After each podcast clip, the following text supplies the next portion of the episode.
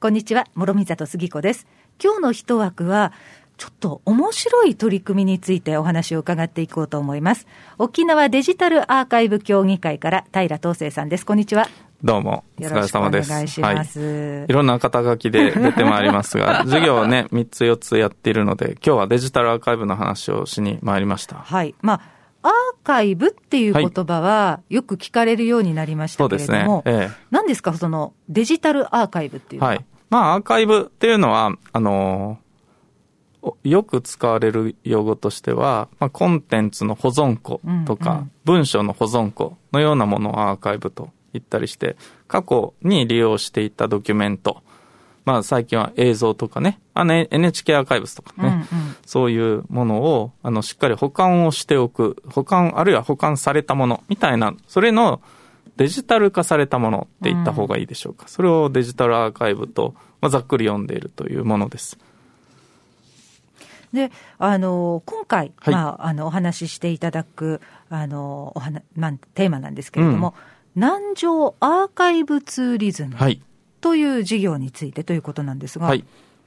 ツーリズムっていうと、まあ、旅とか旅行とか、そうですね。はい。アーカイブっていうのは、その、ね、データの保存とかっていうような感じなんですけれど、うんうん、旅行を保存する？ん？っていうような感じですね。そうね。はい。完全な造語でして。はい。はい。私が作りまして。えー、あの特許とか取ってないんですけど、はい。えっ、ー、と、やっぱりアーカイブってどうしても、あの、まあ、保存されたものだから、うん。うん、その保存されたものっていうのは、まあ、保存すること自体が目的化してしまっていて、うん、せっかく、あの、コンテンツとしてもまだいくらでも使えるものをですね、保存だけするのはまあもったいないということと、うんやっぱりその保管に対して、行政当局も含めてなんですけど、コストをあまりにかけていないっていうことがあって、うん、少し真面目な話すると、我々、公文書結構捨てたりさ、ちょっと改ざんしたり みたいな事件事故ってこの一年多かったじゃないですか。すね。ちょっとそういう問題意識もあって、うん、やっぱり民間でアーカイブをしっかりあのやっていくとか、うんっていうこと大切じゃないかなと。ただ、そうなってくると、少し活用もしたいなっていうのが、まあ人情としてあって、一番遠そうなツーリズム、観光とかね、そういう旅行の中で、アーカイブって役に立つんだよっていうところを、反対側にまあ振ってみてですね、ちょっと組み合わせて、アーカイブツーリズムという名前をつけて、あの、事業化してるっていうのが今回の授業なんです。うん南城アーカイブツーリズム。はい。まあ、確かに、あの、ただ収集して、うん、あの、保管しておくだけでは意味がないですよね。何のためにじゃあこれ保管してるのっていうことになるそう、そう思われがち。あの、何十年かした時にね、うんうん、この記録が出てきたおかげで、いろいろ役に立ったっていう、歴史がね、後で、うん、あの、あ、やっぱアーカイブ大切だったねっていうことっていうのは多いじゃないですか。はい、はい。だけど、やっぱりね、人情として、この今あるものをなんか今うまく活用したいっていうところもどうやら皆さんあるようで、はい、はい。これは受け入れられましてですね、南城市と与那原町である事業として、あの、今回や、やり始めたっていうところです。はい、えー、まあ、キーワードは古写真。そうですね。なんですけれども、はいうんうん、これどういう展開になってるんですか？はいはい。ずいぶん前にね、一枠でも、あの、古写真を見ながら、お年寄りと、あの、トークをするイベント、小写真トークイベントとかって言ってたんですけど、ということを紹介した覚えがあります。もう、はい、もう何年か前にね。うん、これは結構南城市以外でも続いておりまして、だいたい50箇所弱ぐらいでそのイベントをやったんですよ。はい、で、そうすると、ここで出てくるエピソード、うん、小写真を見ながらお年寄りたちが話すエピソードの中に、地域の学芸員も知らないような地域の逸話、エピソードっていうのが意外とあるっていうことに私どもも気づきまして、はい、なんかこれ活用しないともったいないなということがあって、古写真プラスそこで出てきたエピソードっていうものを観光の方、まああるいは子供たちとかに味わってもらえないだろうかっていうのが、まあ発想の、あの、最初になっています。はい。はい。で、具体的にどういうことをするかっていうと、あの、その場所で、その場所ね、その地域の南城市津箱とか、その場所で津箱の過去のこの地域がどうだったかっていうエピソードが聞ける。うん、で、あるいは、あの、写真として見られる。この写真を見ながら音声も聞けるっていう、そういう形の、あの、授業になりました。うん、じゃあ、津箱の、まあ、例えば私が今南城市の津箱にいるとして、うんうん、今の風景を見ながら、古写真と照らし合わせることがまずできる。そうそうそうそうで、そのエピソードを、うん、あの、まあ、何らかの形で、私はまた学ぶことができるということです、ね、文章でも見られて、うん、で、同時に、あの、音声でも聞けると。うん。うんうん。それはそういうなんか装置がその場所にあったりするんですか？えっ、とね、全部スマホを使うんですよ。はい、だから、まあ今はね、9割以上はガラケーからもうほぼスマホになりましたっていう中で、やっぱりこんなすごい情報端末ないなと思いまして、うんうん、スマホを片手に、あのー、過去のこの地域を遡れるっていう、そういうコンセプトにしたんですね。うん、だから、ツールはスマホだけでいいです。もっと言うと、アプリのダウンロードもいらないです。いらないはい。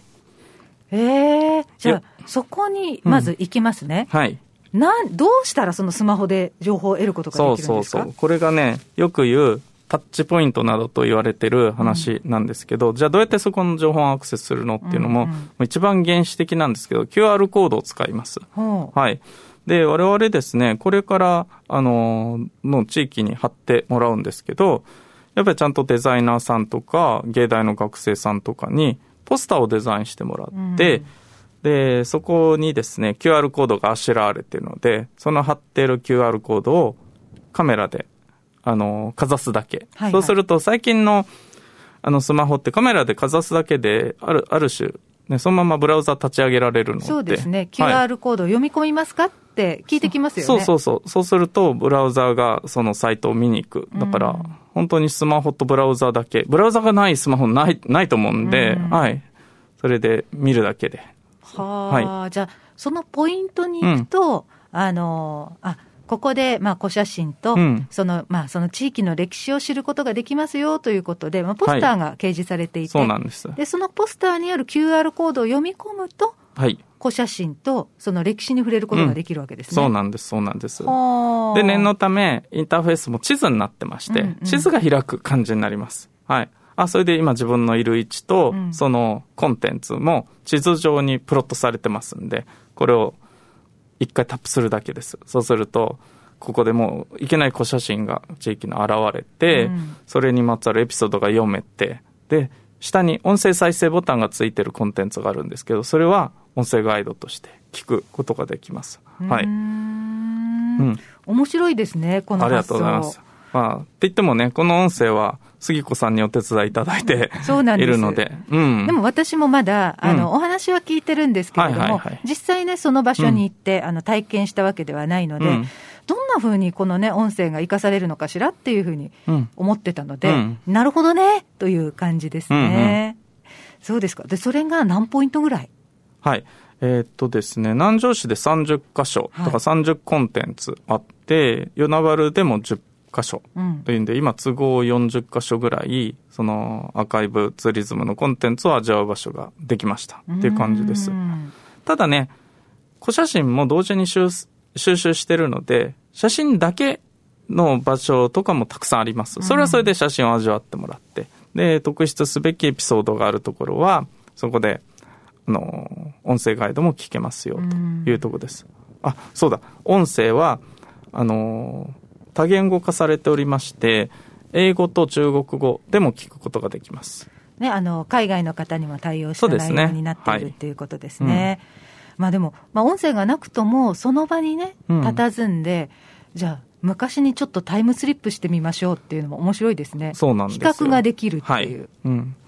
特に気をつけているのは、音声ガイドって割と古いある種のメディアですよね。うん、博物館とかに行ったら、あの、昔だったらカセットテープの入ったね、はいはいはい、あれでヘッドホン、でかいヘッドホンして聞くみたいな。最近は、あの、スマートフォン使ったり、あと、MP3 レあのプレイヤーみたいなね。そうね。そういうものを貸し出したりして、あの、聞けるっていう音声ガイドはもともとありますよね。はい、はい。だから我々は、あの、いかにも文化財の紹介とか学芸員さんの紹介的なものよりは、そのご写真イベントでやっぱり培った暮らしの中で、うん、うん、のエピソード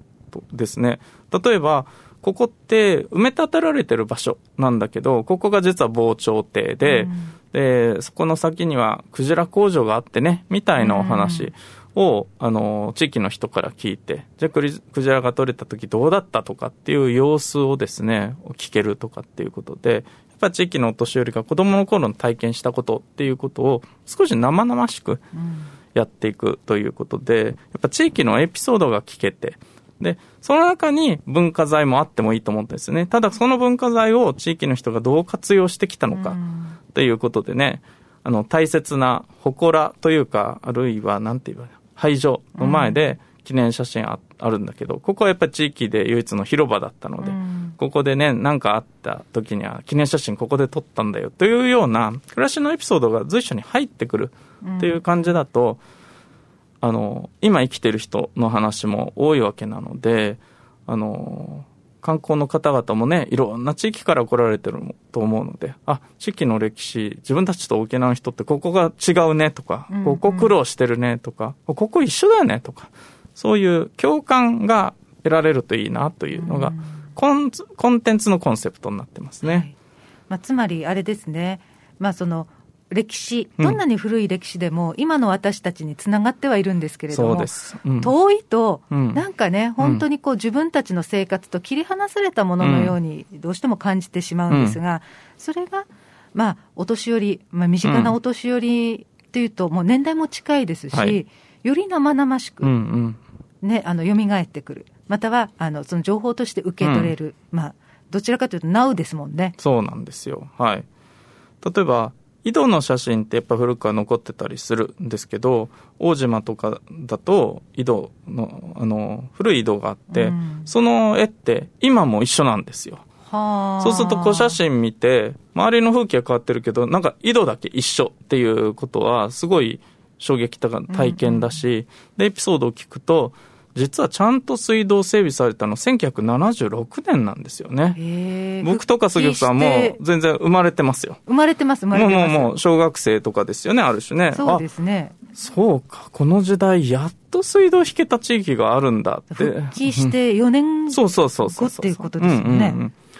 あ、そうなると、つい最近ではないけど、うん、あの、この辺がね、ねあ、意外とちょっと前やっとこういう水道引けたんだ。それまでこの井戸ってずっとね、メインで大活躍してたのねっていうのを、その場で体験するとね、ちょっとあの、打たれるものがあるというかね。そうですね。うん、なんかね、あのガイドブックを見ていたりとか、うん、旅サイトなんかを見ていて、うん、実際ね、その場に佇んでみると、あやっぱりね、情報だけじゃ分かんないことあるなって思うことたくさんありますけど、そういうことっていうことですね。そうなんです。はい。なるほどね。ぜひ皆さん、あの、南城アーカイブツーリズム、はい、そして与那原アーカイブツーリズムでしょうかね。はい、あの、この2つ楽しんでいただきたいと思います。その場所で、ね、あの、現在と過去を照らし合わせながら、うん、一体ここで何があったのか、近い歴史にね、また触れてみていただきたいと思います。はい、で、南城市のデジタルアーカイブ、あ、まあ、南城市アーカイブツーリズムなんですが、南城市のデジタルアーカイブのホームページから、はい、リンクが、はい、リンクがあるということです。ます。与那原町もこれから準備すると思いますので、はい、はい、はい、検索してみてください。はい。で、あと、後ほどね、一枠のブログでもご案内していきたいと思います。うん、はい。いや、でも面白いですね。うん、今後、こういう形、活動広がりそうですか？えっとね、いろいろ引き合い来ているんですよ。特に沖縄での旅行って、沖縄って全島面白いんだけど、うん、どうしても最初のイメージってビーチリゾートじゃないですか。そうですね、ね、青い海、青い空みたいな。そうそう。やっぱそこってね、西海岸側の、あの、独壇場なんですよね。うん、女村を中心とした。ね。元部も名護も。はい。ねまあ、名護はね。サンセットが人気なんですよね。名護はまあもちろん東西あるんだけど、はい、やっぱ東側って、だけどもともと人はそこそこ住んでいた場所だし、うん、あの、そこでの歴史って面白いんですよね。だからこの辺りをね、あの、サンライズ側を中心に、あの、ここでの歴史を紐解いていくと、あ、実は沖縄リピーターの人は、この辺面白いじゃん、意外と、っていうエピソードがたくさんできるといいなと思ってます。はい、はい、であの今、南城市と与那原町が、はい、まあ、もうね、すでにリリースされたということなんですけれど、うんうんうん、なんか、地域のお年寄りでツアーを組んだというふうにそうそうそう、もう与那原は早速活用していてですね、やっぱり QR コードって、うん、あの、意外とスマホ、カメラ立ち上げるだけで済むので、うんうんうん、意外とですね、使えたよっていうお話が来ていて、ちょっとほっとしています。やっぱりね、こういう原始的な、まあ、うんうん、QR コードを原始的って言うのかってあれ、あれですけど、な、一番ね、シンプルな方法って大切だなと改めて思いました。でもそうすると、あの、なんだろうな、小学校の、総合学習っていうんでしょうかね。いいですね、いいですね。地域のね、うん、地域を知るっていうようなものにもちょっと活用できそうですよね。そうなんですよ。あと、まあ、沖縄どうしても沖縄戦みたいなビッグコンテンツあるんで、こういうダークツーリズムの、あの、その場所でこういうことが行われたっていうのは、一個一個、やっぱりもうちょっと身近になるかなっていうんで、あの、いろんな活用方法が考えられるかなと思います。で、このシステム、あれなんですよ。アーカイブ協議会、デジタルアーカイブ協議会の会員さんであれば、みんな自由に使えるっていう形で、どんどん開放していこうと思ってるんですよ。普通はね、普通は1アカウントごとに年間、あ、何万円出してっていう話だと思うんですけど、まあ、もちろん会費は多少かかるんですけど、会員になっていただければ、あの、どんどん使って、で、僕らの目標は、そこで埋もれがちだったアーカイブが活用されて、発掘されて活用されることなので、そういうこう写真を使ったアーカイブ自分もやりたいよってことであれば、あの、お声かけいただければ、システムは開放します予定です。はい。はいまあ、詳しくはね、また沖縄デジタルアーカイブ協議会までお問い合わせいただきたいと思います。まずはもう走り始めました、南城アーカイブツーリズム、そして与那原アーカイブツーリズムを皆さん楽しんでいただきたいと思います。はい、沖縄デジタルアーカイブ協議会、平東生さんでした。どうもありがとうございました。はい、ありがとうございました。